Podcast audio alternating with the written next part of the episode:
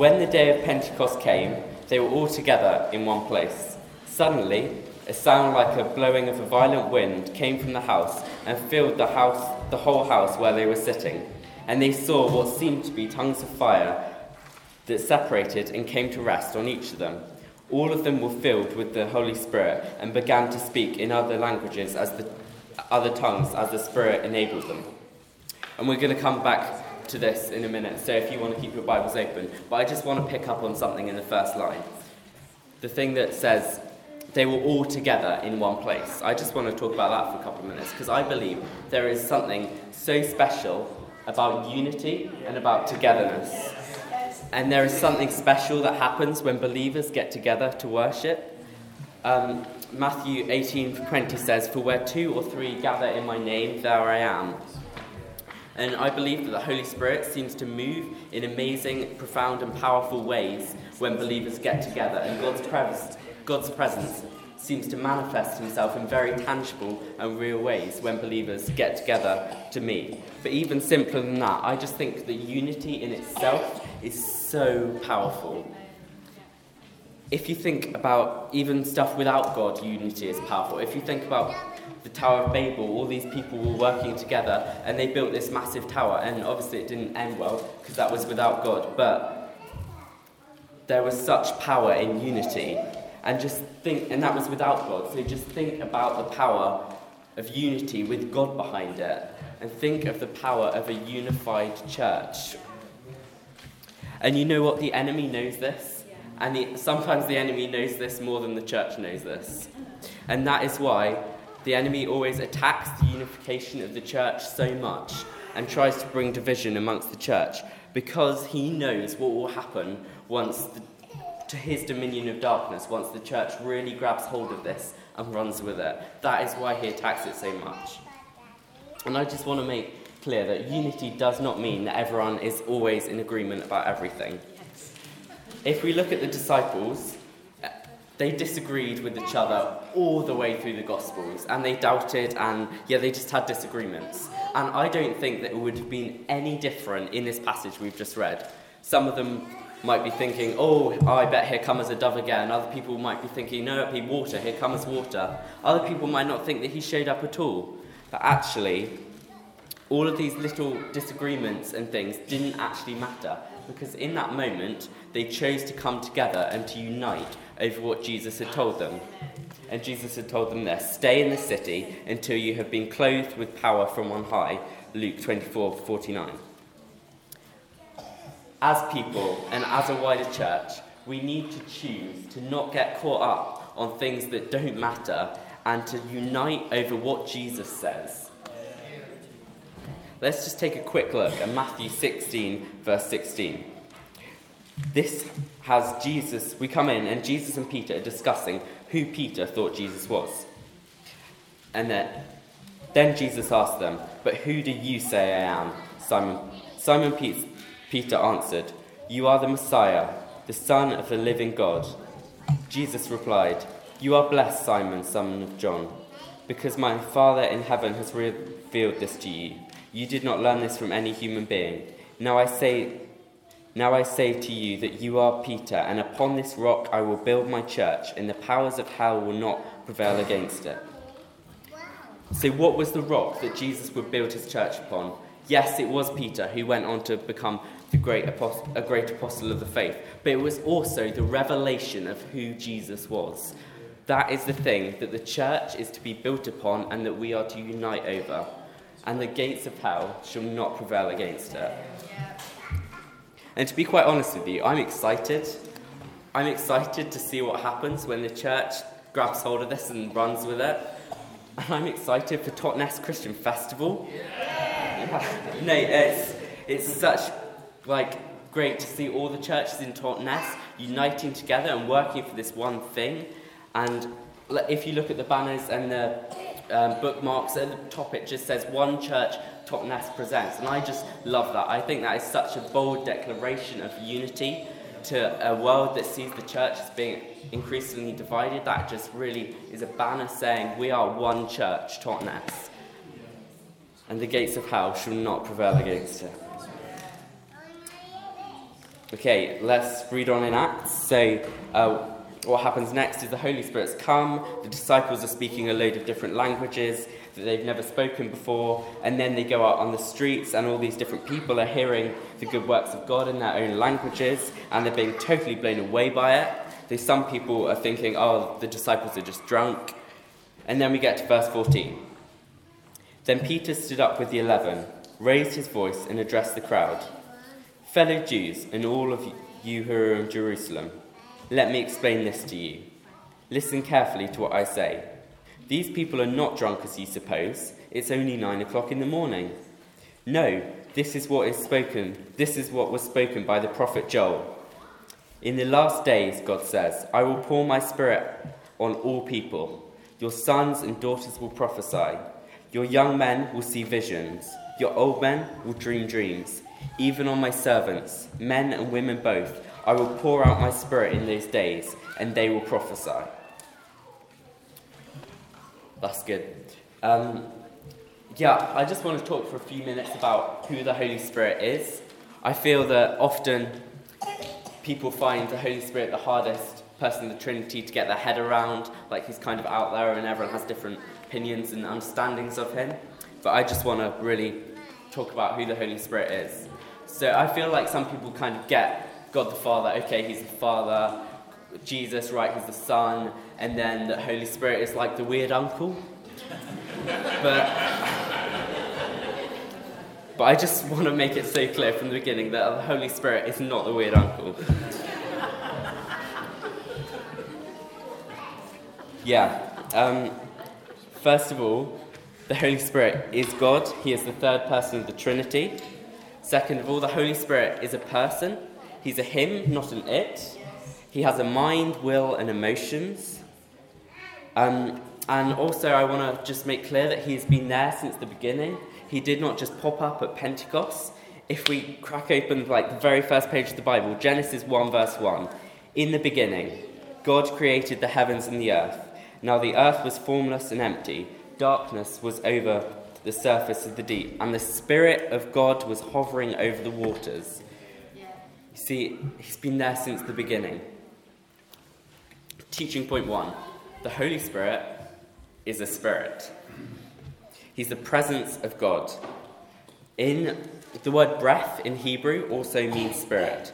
And if we look back at Genesis, Genesis 2, verse 7, God formed man out of dust and he breathed into him. That means that when man was created, he was created to have the Holy Spirit in him. And that means that you are most yourself when you have the Holy Spirit in you and are in a, and are in a relationship with him. Is that how that is how you were designed and created and to be made since the beginning of time. That is how you are made to have the Holy Spirit in you.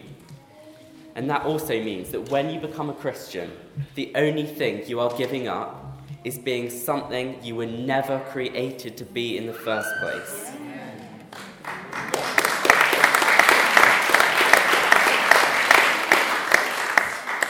Okay, teaching point two the Holy Spirit is holy. Um, yeah, the Holy Spirit is holy. And then if we look beyond in Genesis, what happens is the fall and man sins, sin comes into the world, and people are no longer holy. So that means the Holy Spirit cannot dwell in them because He's holy and they're not, and it just does not mix. But as you look through your, the Old Testament, God, in His wild love, was so desperate to have His presence and His Spirit still with His people because that's how He created them. And then it, when you look through the, the Old Testament, you can see loads of crazy ways that God tried to get His presence with His people, whether that was through clouds or temples yeah, was, he just was relentless in trying to get his spirit with his people. In the Old Testament, the Holy Spirit came on certain people at certain times for certain, for certain purposes, like all the prophets in the Old Testament. This happened right up until Jesus comes. And in the Gospels, we read that the Holy Spirit came on Jesus like a dove. And here's the crucial bit that he remained upon him. See, God came down as a man and took on all the limitations of a man, and he lived his life and did all his miracles that he did as a man in relationship with and surrender to the Holy Spirit. See, in doing this, he paints a picture of how we as believers are created to live in relationship with and surrender to the Holy Spirit. And then what happened next is that Jesus died on the cross. He took our sin, he took our shame, all guilt. He just wiped us completely clean by dying and rise, rising again on the cross. And that made us holy. And that meant that he could send his spirit again. And he says to the disciples before once he's risen again, before he's gone off um, again, he says to his disciples that he's going to send the Holy Spirit, the Helper, and he's able to do this because of the work that he's achieved on the cross. John 16, verse 7, it says this I am telling you the truth. It is better for you that I go away, because if I do not go, the Helper will not come to you. See, Jesus is saying here that it's better to have the Holy Spirit than it is, than it is to have Jesus. Have you ever thought, oh, I'd love to have been around at the same time as Jesus and to have walked with him and have done the miracles with him and just been around him would have been so cool. But actually, what Jesus is saying here is that it is better to have the Holy Spirit. And have you ever really stopped to think that we are living in the days that the prophets of old dreamed about and they longed to be in? That's right now, that is what we are living in. When the Spirit is poured out on all flesh, like we just read in the verses, every age, every gender, every social class, is poured, the Holy Spirit is poured out on all flesh. Yeah, so the Bible teaches that the Holy Spirit lives and dwells in every believer. The Holy Spirit has the job of taking the place of Jesus in the world, of revealing and showing Jesus to the world, and demonstrating and doing the good works that Jesus did. In John, um, the word Parakletos is used for the Holy Spirit. This word means this it means comforter, it means standby, advocate, intercessor, friend, teacher, guide, counselor, strengthener, leader, helper, and partner. See, what strikes me about that is these words are not talking about a God that is far away. This is talking about a God that has drawn near. I talked before about the Holy Spirit being called breath. If you can feel someone's breath, it means you're really close to them. That is how close God has drawn near to us. The Bible talks about this by talking about communion with the Holy Spirit. And communion is about this communion is about presence. Believers are to carry and experience the presence of God. Uh, communion with the Holy Spirit is about friendship and it's about fellowship with the Holy Spirit. He's not a fix, He's a friend. Sometimes we say, I want you, God, because we want Him to come and fill all of our holes. But actually, sometimes we should just want Him because He's delicious in and of Himself. See, the Holy Spirit wants to become friend, like friends with you that whisper secrets to each other. He wants, he desires intimacy above everything. And communion with the Holy Spirit is also about surrender. I saw a great quote that I love which says, Ask not how much of the Holy Spirit you have, but how much of you does he have? And I just love that. See, one of the most important things that you can do as a believer is really get to know the Holy Spirit. The Holy Spirit wants to aid you, assist you, guide you, lead you, give you revelation of Scripture, releases gifts through you, give you boldness, teach you, strengthen you, refresh you, empower you, anoint you, protect you, fellowship with you, help you pray, give you rest, give you wisdom, be your friend, reveal Jesus in your life, and comfort you.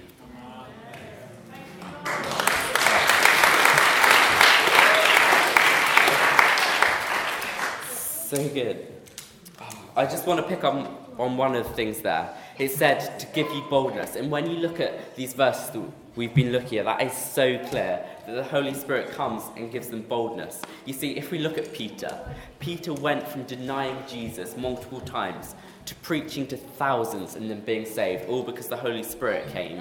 He went from being called a rock to becoming the rock.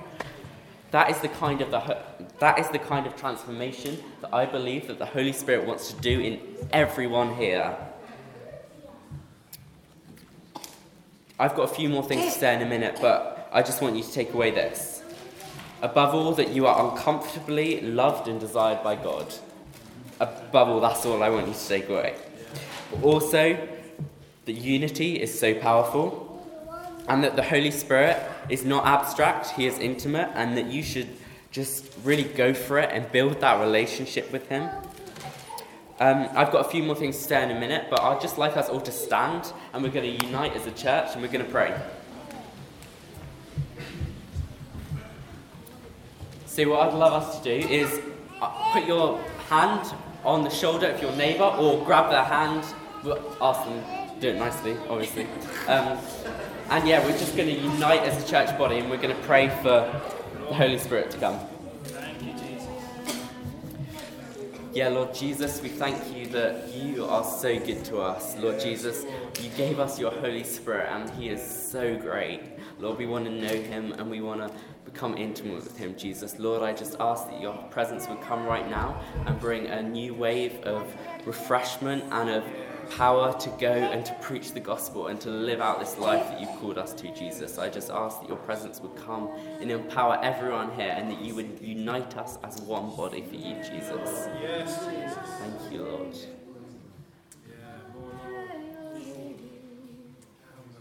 Jesus. We're just going to wait for a minute. The Holy Spirit.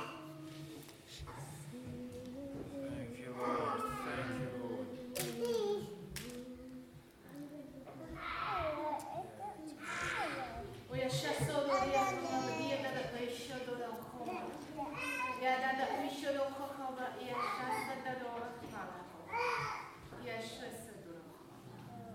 Thank you.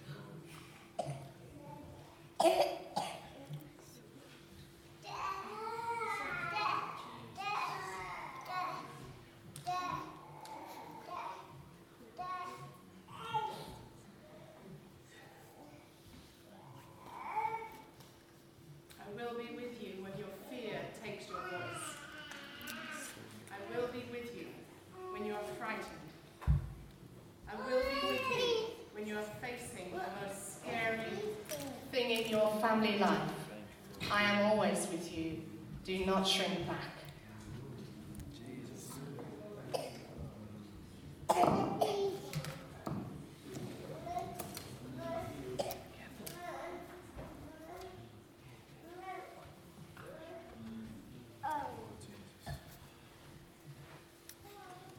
We're going to have some more opportunity to respond in a minute, but if you want to sit down again, just want to talk about baptism of the Holy Spirit.